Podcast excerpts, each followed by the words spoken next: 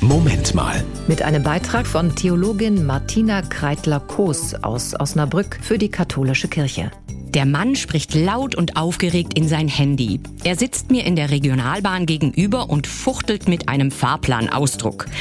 Ich erkenne die Sprache nicht. Er seufzt tief, dann fahndet er nach seinem Kabel. In dem Gewirr taucht der Zugbegleiter auf. Der Mann versucht mit ihm zu reden, aber das gelingt nicht. Auf dem Ausdruck steht, dass er weiter bis Trier möchte. Der Schaffner erklärt, dass er dafür noch zweimal umsteigen muss. Es sieht allerdings nicht so aus, als hätte ihn diese Info wirklich erreicht.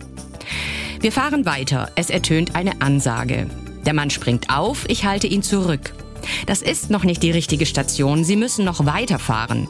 Er versteht natürlich auch mich nicht. Endlich fragt er in gebrochenem Französisch und ich krame ganz tief in meinen Schulkenntnissen. Es wird nicht wirklich besser, aber er strahlt mich an. Stress, Stress verstehe ich und schwierig. Wir sprechen mit Händen und Füßen weiter und ich kann ihm irgendwie verständlich machen, dass ich ihm Bescheid geben werde, wenn er aussteigen muss. Als es soweit ist, strahlt er mich an und verneigt sich. Gute Reise verstehe ich und noch etwas. Bis zum nächsten Mal. Dieser Schluss rührt mich. Viel an Verständigung war ja nicht. Aber selbst das bisschen muss man nicht einfach verloren geben. Dieser Mann hat es wertgeschätzt. Das war ein Beitrag von Theologin Martina Kreitler-Koos aus Osnabrück für die katholische Kirche.